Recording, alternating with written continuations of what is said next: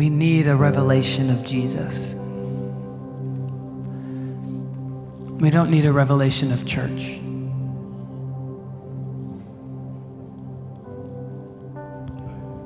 We need to know who He is, not how to do Sunday mornings.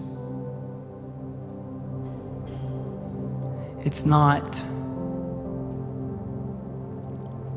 If we move from opening prayer to worship, to tithes and offerings, to announcements, to a sermon, to the closing, and then we pack up, and that's not what the Lord has in store, then what are we moving to? We're just moving for the sake of moving. Jesus prophesied and he said that the wind comes and goes, and no one knows where it goes, where it comes from, or where it goes to. But he said, So it is with those that are born of the Spirit those who give themselves to Holy Spirit and they follow the wind wherever He goes. All we're required to do is let down our sails and let the wind carry us. That means no control. That means nothing I do determines where I end up. All that's required of me is I yield myself and go where the wind goes.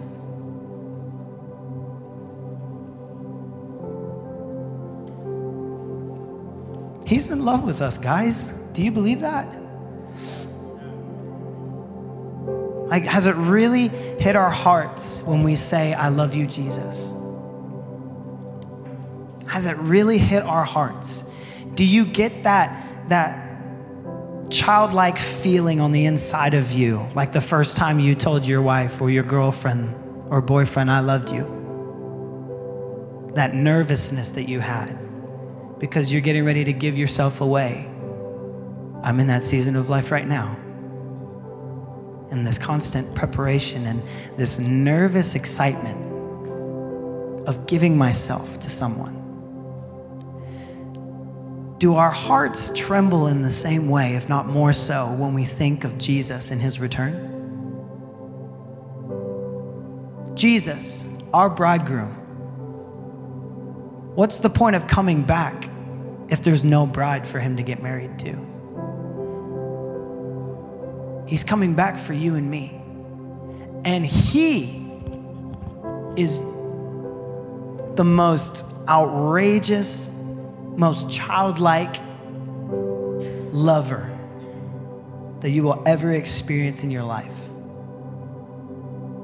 I believe in my heart that he gets butterflies when he talks to us, when we have his attention.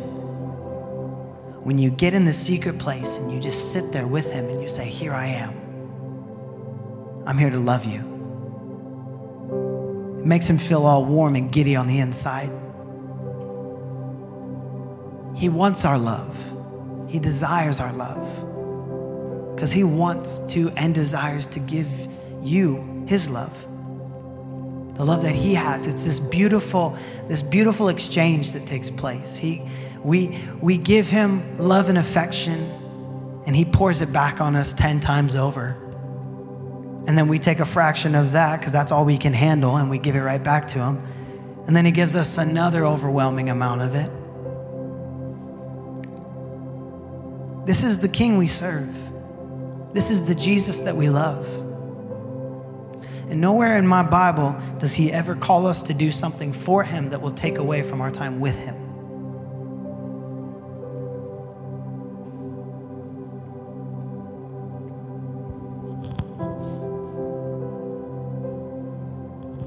We need a revelation of who he is.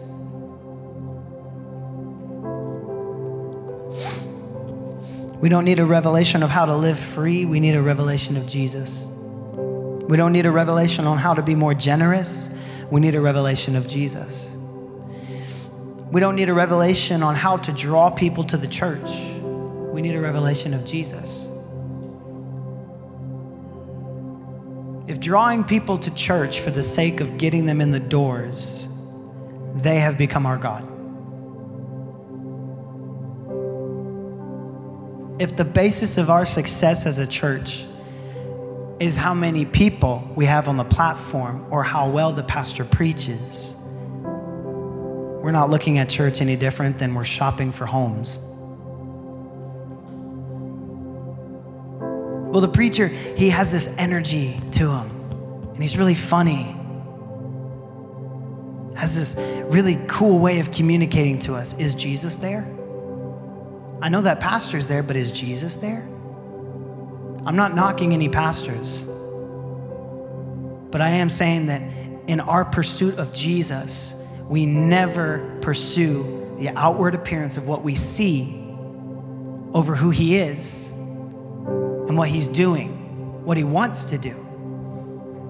We've been in church, I've, I've grown up in church my entire life. I've been in all different types of churches. I've been in I've been in Burmese churches, I've been in black churches, I've been in many, many, many white churches, I've been in Jamaican churches, Dominican churches, Indian churches.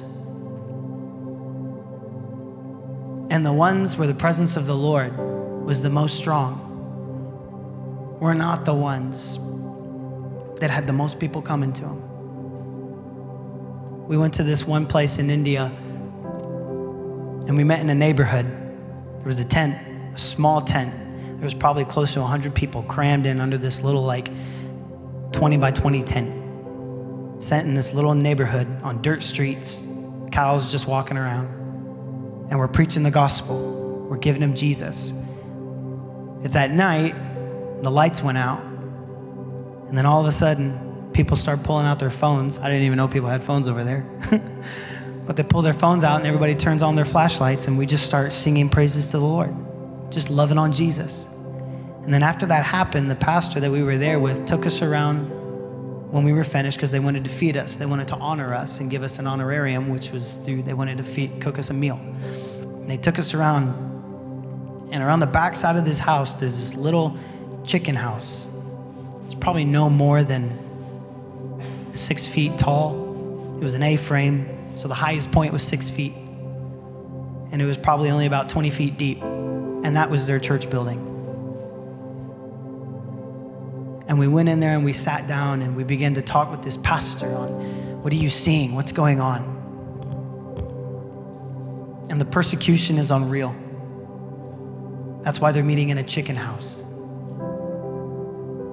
Right around the corner from a, in a Hindu, radical Hindu neighborhood, Christianity is pretty much outlawed. They will come and they will tear your building down, if not physically harm you. And this pastor just sitting there, just the biggest smile on his face, because some white people from America wanted to come and tell him, tell his people about Jesus. And that blew him away. But here, if we want someone to come speak, it's almost like we look at the fact of, well, how engaging are they as a speaker?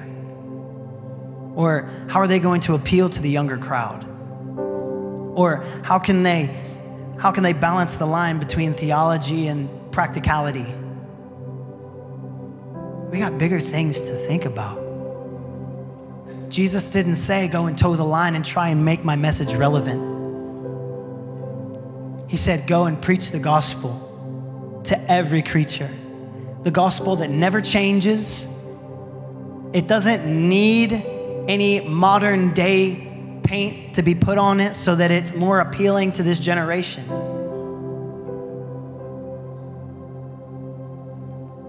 That's the power of the cross, guys. For it says here, if you have your Bibles, get them out. Hey, Chris, can you turn the lights up a little bit? We're just going to enter in. We're not changing, we're not shifting gears. Stay in this attitude because Holy Spirit is really I feel like He's really speaking to some of us in our hearts. He's always speaking to us, but certain atmospheres where He has the freedom to be able to come in and touch us in specific ways. And so just keep your heart just stayed on Him.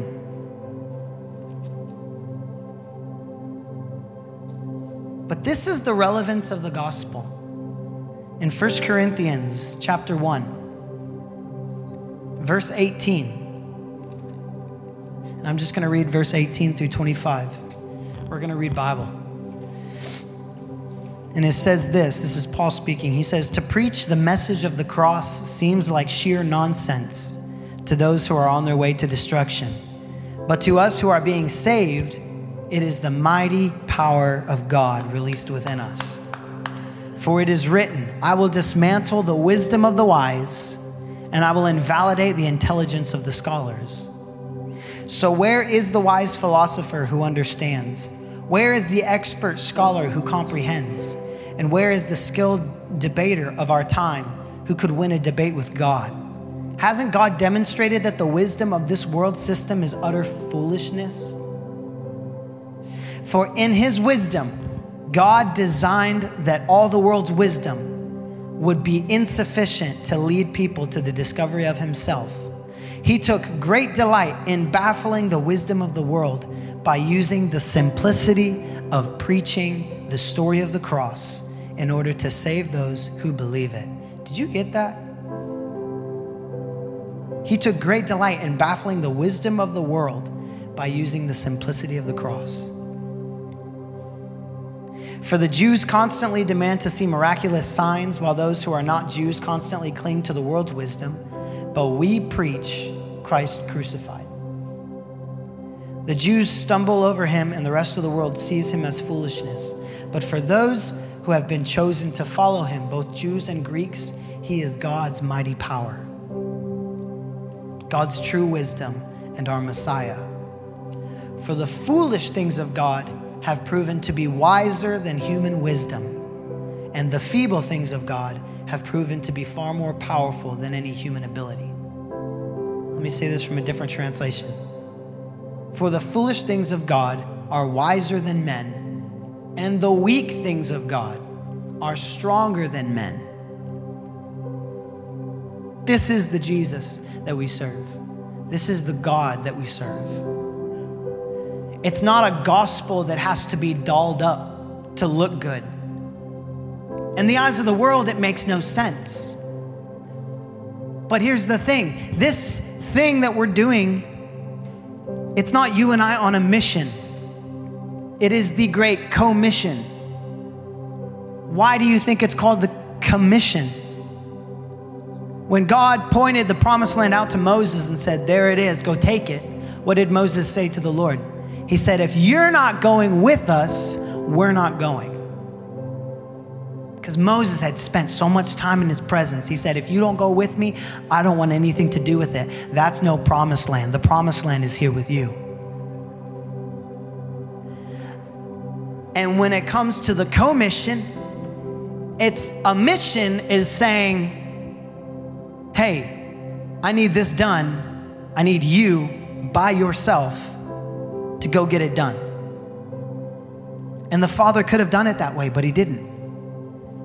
He gave us the great commission. What did we just sing? Come, Lord Jesus, come. The Spirit and the bride say, Come. That's the commission. Holy Spirit and us working together to fulfill the great commission, which is to preach the gospel. How does that work? We are the vessel.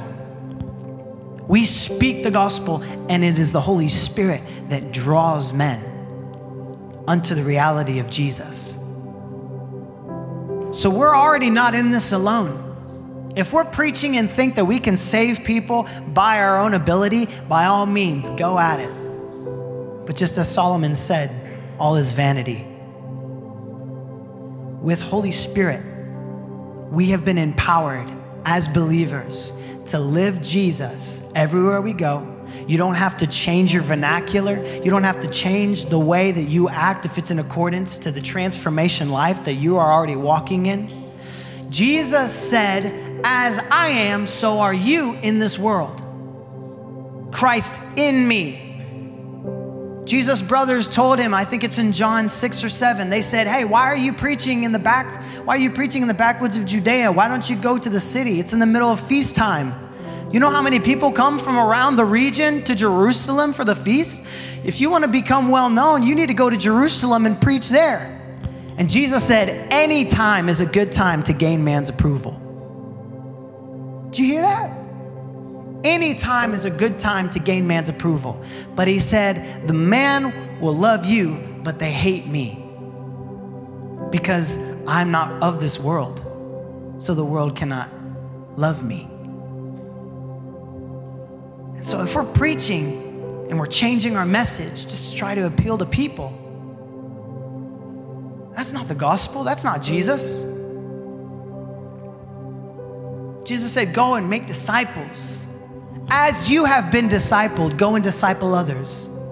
If you are here this morning and you have not been discipled, get in your secret place and I pray right now that the Lord would put someone on your heart, maybe that's in this room or out of this room, that has spiritual depth, that you can go and cling to them, to help them, to look to them, not as you're dependent on them, but look to someone that has a deeper relationship with Jesus and come before them and say, Hey, I want to have, how do I say this? I want to have a relationship with you that has conditions, which means you have what I want.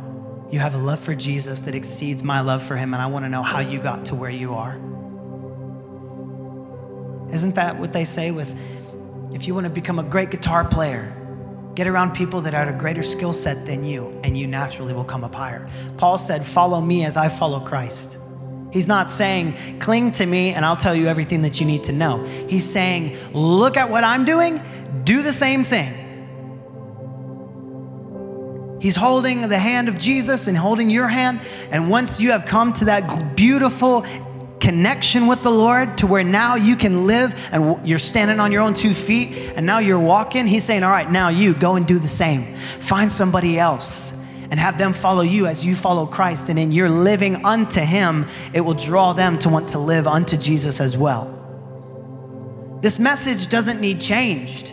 The church has tried to change it.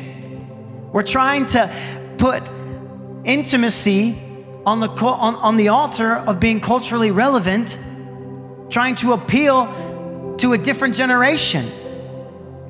Because we think, oh, well, we're dealing with gender dysphoria and we're dealing with sexual identity crisis and all these things. They didn't have that back in Jesus' day. You don't understand. You want to go and talk to Sodom and Gomorrah? People say the world is worse now than it's ever been. Are Christians being lit up on the streets of Rome as streetlights? No. The world is not as bad as it's ever been. It's probably as bad as it's ever been in our time for us on this earth. But what a better time to shine. We don't have to change the message to try and appeal to someone. And yeah, I, I feel like sometimes we also disqualify ourselves from sharing the gospel with certain people because we didn't come from what they came what they came from. And I'm not knocking anything. I'm not knocking anything. I think it's very important that God uses our testimonies as an amazing opportunity to speak into the lives of certain individuals that need common ground, that need an understanding of being like, here's someone that actually walked through exactly what you're going through, and they came out on the other side, and this is their story. I think that is beautiful, and that is so needed but I also believe in my heart that we are not to disqualify ourselves from ministering to a certain individual because we didn't come from where they came from. I don't see Jesus coming from a broken household, and yet Jesus speaks to the woman caught in the act of adultery. He speaks to the uh, he speaks to the boy that was possessed by a demon for years, and anytime he, it would throw him into random convulsions. Jesus wasn't saying, Well, I've never been possessed by a demon, so I don't really know how to, you know, bring light to this situation. I don't know what he's going through right now. No, he came and said, Light be. We don't need to, we don't need to disqualify ourselves and being like, Well, I don't know where you're coming from, man. He does. What did we hear a couple months ago? It's not about where we've been and what we've done, it's about where He's been and what He's done and what He's bringing to us, which is the gospel to go and to change hearts and minds. And when you look at other people, look at yourself and be like, How did I get here? Lord, the testimony of Jesus is the spirit of prophecy. What you did in me, do in them. Do it again. But not only that, the testimony of Jesus is the spirit of prophecy. It's not just what you did in me, do it again. It's also Jesus Christ is the most prophetic thing you could ever say. When you're speaking over people, I prophesy Jesus into this situation. Would the King of glory be made manifest in their hearts and in their minds? Bring them into rightness of mind, Father. I thank you, Lord, that you are not intimidated by the situations of our day. You're not intimidated to people that will literally gnash their teeth on the fact of women's rights and abortion. Father, we don't have to change our message. Father, help us to see the world the way you see the world. Father, I thank you that you have given us your word, you have given us Jesus you have given us the King of glory, and He is the will of God. Lord, may we stop praying, Lord, what is your will? What is your will? And may we look at the life of Jesus and recognize that Jesus Christ is the will of God.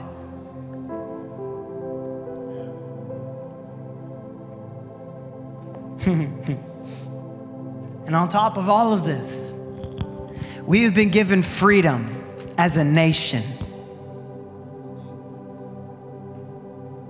We sing songs that say, I don't want to. I don't want to leave anything inside of me. I don't want to get to heaven and the Lord be like, look at all the things that were on the inside of you that needed to come out. Look at all the praise that was still in you that you never released. I also don't want to get to heaven and be like, look at all the freedoms. I put you in a free country for you to go and literally bring the gospel. And you didn't even use your God given rights in a free nation. We have every right to not be silent. And I know our founding fathers were not perfect people, but my goodness, what they got right, they got right. And they understood the importance of religious liberty and freedom of speech and actually wanting to be able to pursue pursue their dreams without overreaching of government and a tyrannical rule.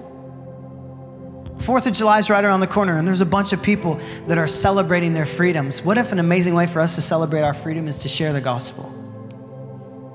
I want to read something to you real quick. I've just, the Lord had me download this the other day, and it's really, really humbling. But it's this app, and it's by a ministry called Open Doors. I don't know if y'all have ever heard of it, but Open Doors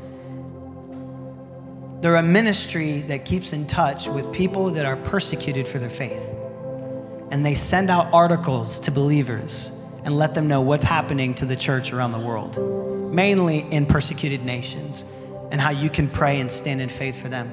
And I think what an amazing time as we celebrate this weekend our Day of Independence to link our arms with the international church, the worldwide church through just hearing about what's going on because regardless of how amazing you think America is or isn't, this right here gives you a reason to be thankful. And I just want to read this to you real quick. This is in Iran. House church leaders sentenced a combined 22 years in prison. In response to a recent UN report on human rights risks, the government of Iran stated that no one is prosecuted in Iran merely for holding an opinion or belonging to a particular class or group, but three of our Iranian family members about to be imprisoned for establishing house churches with the intention of disturbing national security might state otherwise. Pastor Joseph, I'm not even going to try and say that last name received a 10 year sentence, followed by two years of internal exile. After his release, he will not be allowed to travel abroad, become a member of a social or political group, and will have to report regularly to Iran's intelligence service for two years. Along with brother Joseph, two women, Mina Kajavi and Malhi Nazari, will each serve a six year prison sentence. Four other Muslim background believers received sentences but were allowed to pay fines amounting to approximately $800 to $1,200 each. However, they will have criminal records which will impact future opportunities for employment. Many governments accused of Christian persecution often attempt to disguise these human rights violations in order to be perceived palatably by the rest of the world. In reality, they find covert means to drive the Christian population from the region. Iran is one of those countries, and secret believers in that nation are in constant danger of imprisonment. That's just one story. Just one story. And I read these stories, these people that are willing to go to prison. We saw it happen during COVID, pastors that were willing to go to prison for the sake of the gospel. Paul and Silas went to prison for the sake of the gospel. Peter and John were whipped because they preached the gospel, but that didn't silence them. And we sit here today and I'm not knocking us whatsoever. I'm challenging us because I want to be challenged in myself that we sit here today in a free nation in a free nation. And what are we going to do about it? Are we going to withhold the gospel? Is the gospel we share going to take a different look or a different form? Or are we actually going to walk in exactly what we read in Scripture, which is that we serve a Jesus that touches people even today? We experienced that this morning. Jesus still touches us, He's amazing and his love for us is outrageous. I want to say this that Jesus, loving Jesus, is life's greatest achievement and your highest calling. Jesus is not a way for you to get to your destination, He is your destination. It's not, okay, I got Jesus down, I got this gospel thing down, what's next? No. It's, I got Jesus and I'm going after Him and I'm going after him again. And I'm going after him again. He never ends. Jesus tells us in John, he tells us, everything you pour over the scriptures looking for eternal life. Behold, I tell you, everything you read points to me. The New Testament hasn't been written. This is the Old Testament he's referring to. When you read about Abraham, he's referring to me. Jesus was almost stoned for telling these things. He was almost stoned for saying that Abraham was excited about Jesus. And, he's, and they're looking at Jesus like, You're only 30 years old. What do you know about Abraham? How can you say that Abraham was excited about your coming? Abraham was alive thousands of years ago because Jesus is pointing to the fact that Abraham saw the joy set before him. That was Jesus. And so we have a responsibility on keeping it only about Jesus. You might have already heard me say things this morning that you've heard the last couple months, and I'm saying it again. And guess what? Next week, you're probably gonna hear it again from Pastor Phil. And the week after that, you're gonna hear it again because Jesus is the only thing that we were ever meant to talk about. He is the only one we were ever meant to fall in love with, and He was the only one that we were ever meant to adore and give our all for. It's only Jesus. It's only Jesus. When you get to heaven, we have these conversations. Man, when I get to heaven, I'm going to go up to Moses and I'm going to ask him why he took a staff and struck the rock when the Lord said, Speak to it. No. John records in Revelation when he saw the Lord, this is John the beloved that walked with Jesus. If anyone had the ability to not be overwhelmed at the sight of Jesus, it was John because he had seen him before. But he sees Jesus in Revelation, and Revelation tells us this that John said, I fell down at his feet as a dead man. That's how overwhelming it was. When we get to heaven, we're to be in his presence unlimited. And we're going to experience Jesus. But let me tell you this it's going to be overwhelming. We have these ideas in our mind of what we think it's going to be like and everything, and that's amazing. Dream away. Think of what heaven's going to be like. But never think of heaven in the absence of Jesus. All of heaven revolves around him. Revelation also tells us that the lamp And the worship team knows where I'm about to go with this. The lamp of heaven is the lamb. Jesus is the way by which we will see in heaven. Scripture tells us he is clothed in light. Light that is so bright yet still so approachable. This is the Jesus that we serve. So when you get to heaven, when we all get to heaven, guess what? The way by which we see will be because of Jesus. That's amazing. That's amazing. This is the Jesus we serve. We will repeat it again and again and again. Because once again, nothing else died on a tree. Nothing else rose from the dead three days later. Nothing else died and poured out their blood on the mercy seat. No one else, nothing else, only Jesus all the time. And I've been guilty of allowing myself to take my eyes off of him on occasion. And you find yourself doing things that you're like, wait a second, this isn't the way that you created me. This isn't the way that you you you see me. I want to see myself the way you see me. Because everything that Jesus is pointing us to here is we, we have this beautiful working of the Trinity. What, what, what we have here is, is Jesus said that I am the way, the truth, and the life. No one comes to the Father except through me. So the only way to come to the Father is through the Son.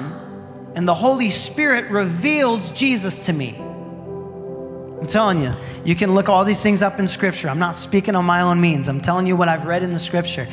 And he says that the Holy Spirit his only purpose is to reveal Jesus to us, to reveal who He is and empower us to live like Him. So the Holy Spirit reveals Jesus to me. I see Jesus. Jesus is the way to the Father. And guess what? I get to the Father, and the Father points me right back to the Son. All the way in Genesis 3. He says that, He says to the snake, there will be enmity between your seed and her seed, capital S, when he referred to her seed. And he said that he will crush your head, but you will bruise his heel. And what God was prophesying in Genesis 3 from the very beginning was that the, the head of Satan would be crushed through the bruising of Jesus' heel. A cross would crush Satan. And so we have this picture. The Father points us right back to Jesus. So who are we to pursue anyone other than Jesus? Jesus is heaven's only message. Every time the Father shows up in the Gospels and audibly speaks, he says, This is my son, listen to him. Jesus is baptized. We all know the story. The Holy Spirit descends upon him like a dove, and a voice from heaven says, This is my son in whom I'm well pleased. The Father audibly speaking of his son Jesus, telling everyone around him, even John the Baptist, pay attention to who he is. And then we have a couple year or a couple chapters later. It was probably a couple years later. Jesus was had his ministry for 2 years. And so a little bit later, Mount of Transfiguration, Jesus and his closest core friend, Peter, James, and John, and they go up to the mountain. And Jesus is transfigured before their eyes. And Moses and Elijah show up, and a cloud descends upon the mountain after Peter asks, Do you want us to build three altars, one for you, one for Moses, and one for Elijah? A cloud descends, and a voice speaks and says, This is my beloved Son, listen to him. The Father, once again, pointing us to the Son, pointing us to Jesus. And then we have a third time and I want to say it's in John 12, something around there. It's in one of the teen chapters. I, have got it written down somewhere. I didn't plan on talking about this, so that's why I don't know exactly where it's at. I'm still spending time. It's good though. But Jesus is speaking to the crowd, and he says, Father, glorify your Son, glorify your name. And the Father audibly speaks and says, I have glorified it and I will glorify it in you. The third time that the Father audibly speaks, and it's to point people once again to Jesus. Everything we do has to go back to Jesus. It all has to start at Jesus, it ends with Jesus, and it doesn't progress anywhere outside of Jesus. We find the lane, we stay in the lane, and guess what? That's how you're gonna reach people. That's how the church is gonna reach people, and that that's how the church is gonna be activated into its missional calling. What moves us to action? We're in love with something and it moves us to action, right? You watch a war movie. Why does the man that is in love with his wife want to give his all and go to war? Because he's not so, yeah, he's thinking about a love for his country, but more than that, he's thinking about fighting for a country that his wife lives in, his family resides in. He's fighting for his family and the love of his nation. So if we don't fully make Jesus our everything and Jesus our only thing, and He's not the love of our lives, then of course, why, why would we go and bear witness of who He is if He's not what we're in love with? You bear witness what you're in love with. You can tell when someone's in love with football. Why? Because when you get around them, it's all they talk about. Unless you're a Cowboy fan, then they don't want to talk about it.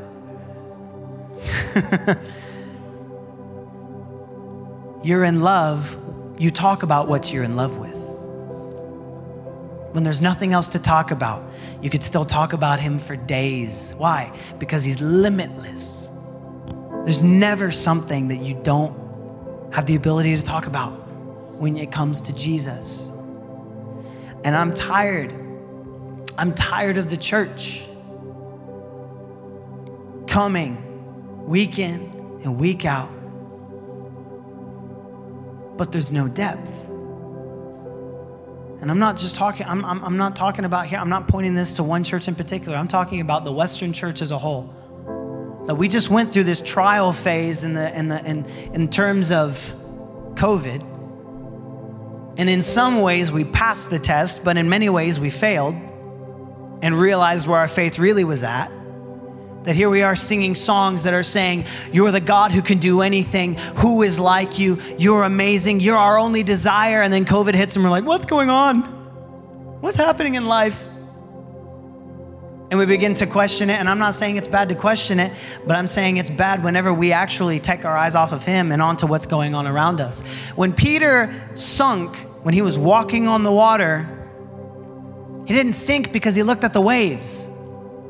So many times people are like, well, why did Peter sink? Well, he looked around him and he got fearful and then he fell. He sunk because he took his eyes off of Jesus.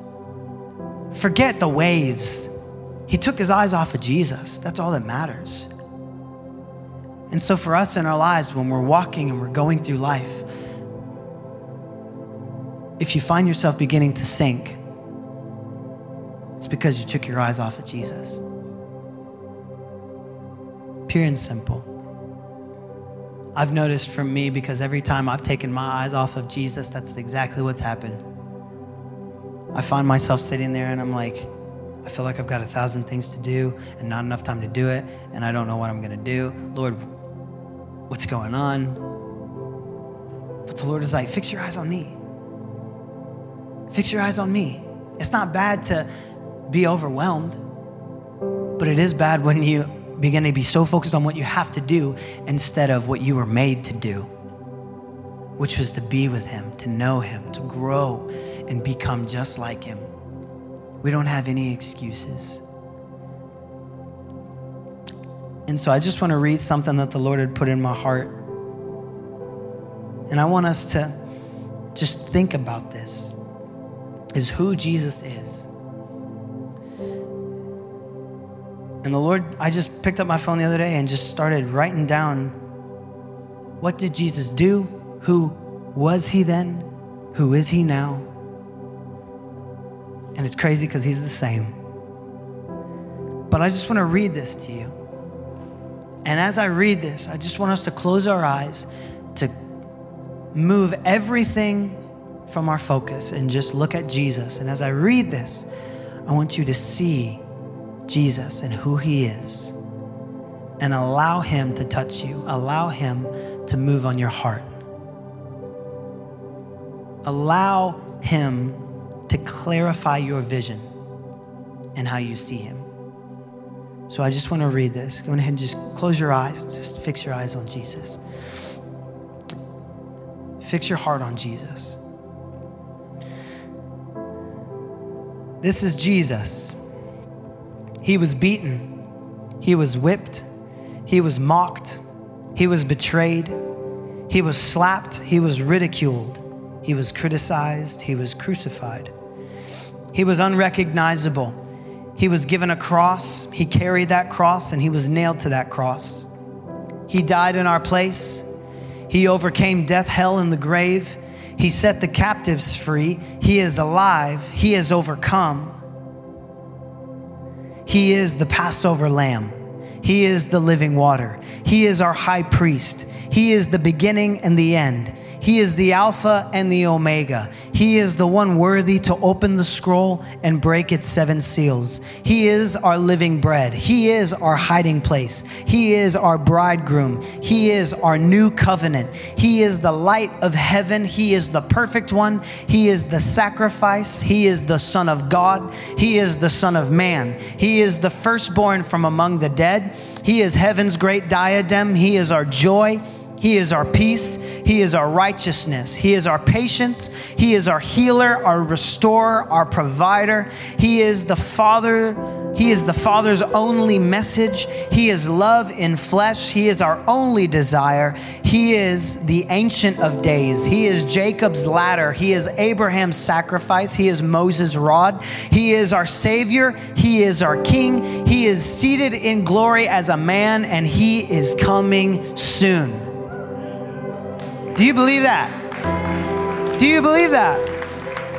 He is coming soon. Who is Jesus? Who is he to you? Not your interpretation. Who is Jesus? Find out who Jesus is and let's go live like him. I want to live like him. It's possible to live like him. Sin is impossible. It's impossible to sin when you're in Jesus, and it's impossible to live like Jesus when you're in sin. The two cannot be mixed. It's water and oil. It doesn't work that way. And so we have a charge. Jesus said in John 6, and I'm going to end with this. Jesus said in John 6, those that eat, well, I'm just I'm just going to turn to it. I can't. I'm just going to read it. He says this, John 6 53. He replied to the people and said, Listen to this eternal truth. Unless you eat the body of the Son of Man and drink his blood, you will not have eternal life. Eternal life comes to the one who eats my body and drinks my blood, and I will raise him up in the last day. For my body is real food for your spirit, and my blood is real drink. The one who eats my body and drinks my blood lives in me, and I live in him. The Father of life sent me, and he is my life. In the same way, the one who feeds upon me, I will become his life. I am not the bread your ancestors ate and later died. I am the living bread that comes from heaven. Eat this bread and you will live forever. Jesus is saying, Feast on me. Israel ate manna in the wilderness, and guess what? They died. Jesus is saying, what you saw in Exodus, the manna coming from heaven to sustain Israel in the wilderness, that was a prophetic picture of what the Father would do thousands of years later with the Son of Man, Jesus Christ, the bread of heaven that would be sent to the earth to fill and feed the world. Everything we look at in the Old Testament is a prophetic picture of who Jesus is. It's our job to go and to find him, to read, and to become what we read. Dad talked about this last week. He talked about this on Wednesday night. Become what you read. We read about Jesus, so we become what we read. And it's not us trying in our own human ability to make it happen, it's us through Him. Actually, it's solely through Him. We're out of the equation. You know why? Because we die. When we die and we learn how to die, that's where things change. And that's why here at Vision, you will never hear a message trying to teach you how to walk as Jesus walked while also maintaining your flesh. or maintaining who you are, what you've built up after all this time. There's none of that. It's all of Jesus, none of me. What does that mean? All of Jesus, none of my opinions. All of Jesus, none of my rights. All of Jesus, none of any of that. It's just Him. And you may be sitting there thinking, well, that's pretty radical. That's pretty intense. Jesus is pretty intense. I just told you, when we pour our love out on Him, He pours over 10 times that. And we're just like, ugh. And then we just give Him a little bit more of our love back to Him. And then He pours out even more. He doesn't know how to love you any less, He only knows how to love you more. And I'll finish with this. I know I already said I was going to finish with this. Man, I feel like pastor right now because they always say, I'm going to finish. I'm done. I'm done. But uh, this just came to my mind too. Just real quick. When it comes to our worship, why we sing, why we sing.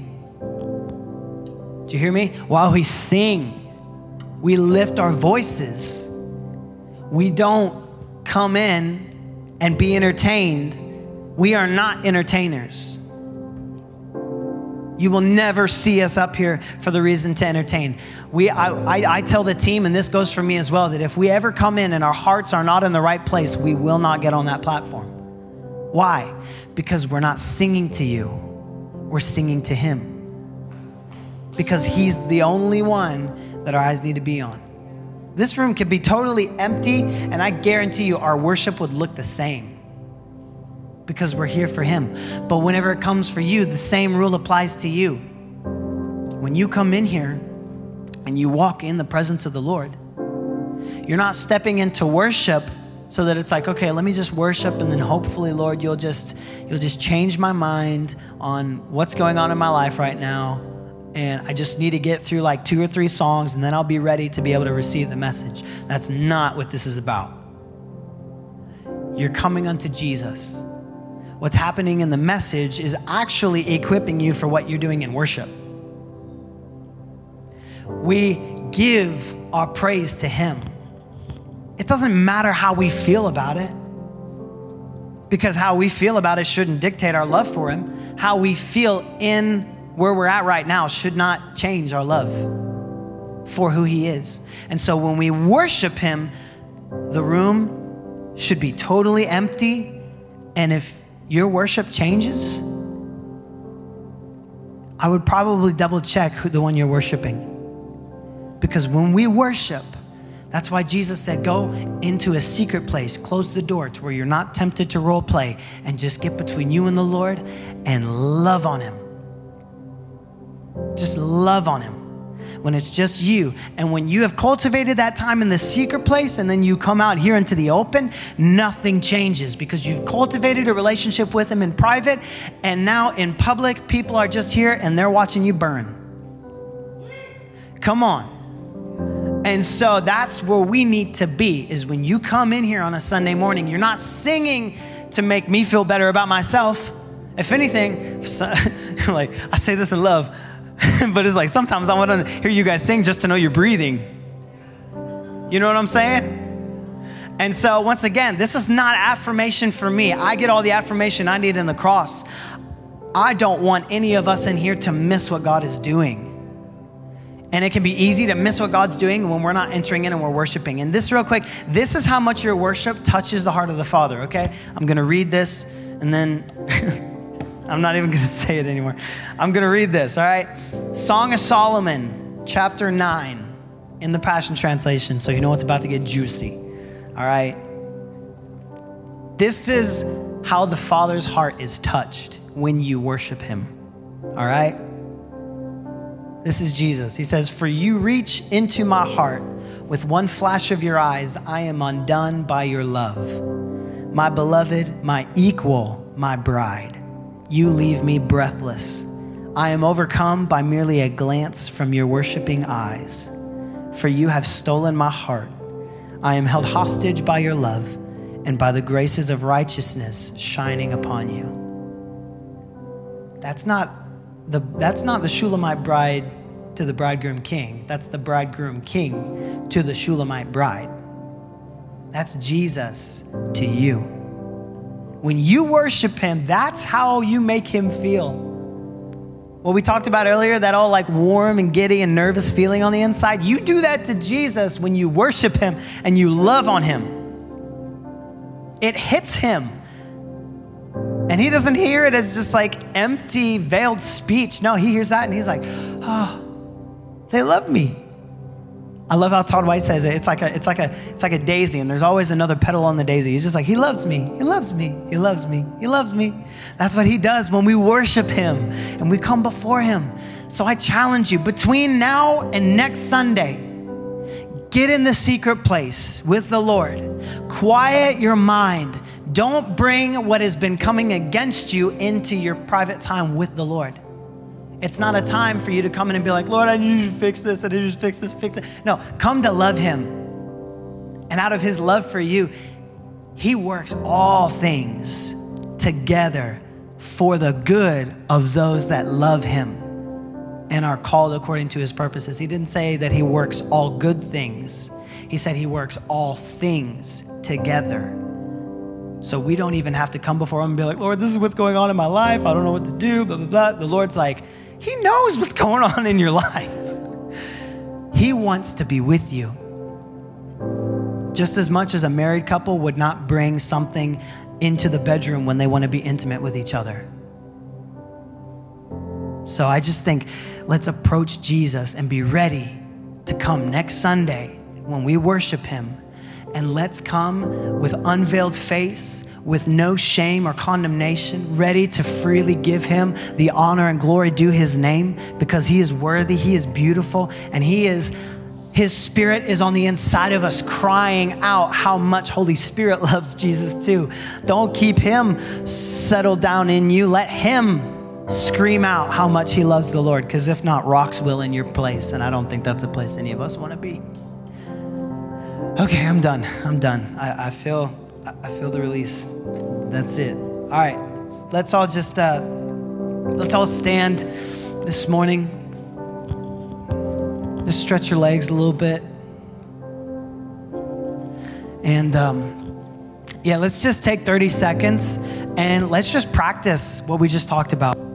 Let's just practice loving the Lord. No one here in the room. It's you and Him. Quiet your heart, quiet your mind, and just love on Jesus. So just go ahead and do that. Just for 30 seconds, lift up your voice. Let him know how beautiful he is. Just tell him. If you don't know what to say, just start to tell him. Just say, Jesus, I love you. I love looking at your eyes that are like fire, your hair that's like wool. I love looking at your feet that are like burnished bronze, Father. I just thank you. Just begin to lift up thanksgiving to the Lord. And if you if you have the ability to as well, speak in tongues. Speaking in tongues, praying in tongues is the perfect will of God. And so just begin to speak it out. But don't just just stand there and be silent.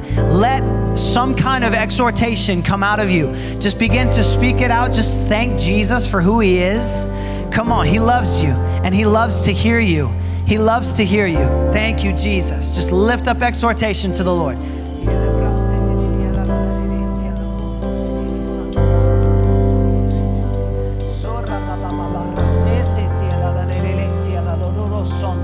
Oh, let your groom hear you, bride. Let your groom hear you, bride. Let him hear your love. Let him hear your love.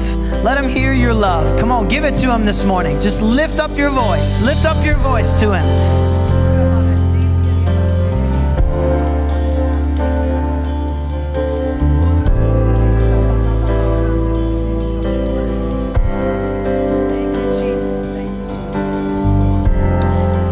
Jesus. Thank you, Jesus. We exalt you. We lift you on high. We worship you, King Jesus. There is no one like you. No one comes close to you, Father. No one comes close to even half of a percent, Lord, of who you are. Wow. Thank you, Father. Thank you, Father. Thank you, Father. Thank you, Lord. Just once again, with everyone's eyes closed. I'm not having you lift up your voice because I'm not equating volume to anointing. I just want to clarify that. That when we speak and we're giving exhortation to the Lord, this is more so for your flesh to hear you say it. There's something that happens when your flesh hears you speak to the Lord. and telling him how beautiful and how wonderful he is. Because when you're telling him that and you're voicing it with your own, and you're hearing yourself say it, you're telling your flesh, come under what the Lord is doing. I'm submerging my flesh and I'm exalting my spirit to praise the Lord. It's the same thing when we dance, when we move our body in a way. Sometimes it's not because we're, we're, no, it's not sometimes, it's all the time. We're not showing off. We're showing the Lord, you matter more to me than what anybody else here thinks. And so that's why we lift our voices. It's not, once again, we're not equating anointing with volume. That's not what this is about. It's about hearing yourself say it and your flesh submitting itself to what your spirit wants. So, Father, I thank you for every person here this morning. I thank you, Lord, for this time of loving you and glorifying your holy name. And I just thank you, Lord, that this week that we would challenge ourselves to get in the secret place, to look at your face and to never take our eyes off of you, to behold you, which is to set our gaze fiercely fixed on the King of Glory and to just stare at him and to be in awe of what we're looking at. And so I just thank you, Jesus, for every person here. Lord, that we would learn to love you more, that we would look more like you, that we wouldn't change the gospel to our current circumstance, but that we would recognize that the gospel is timeless and it carries more power today than it ever has. And we thank you, Jesus. The Spirit and the bride say, Come. Come, Lord Jesus. We love you and we exalt you in Jesus' mighty name. And if you believe it, church, say amen. Well, hey, can we just give a shout to Jesus this morning?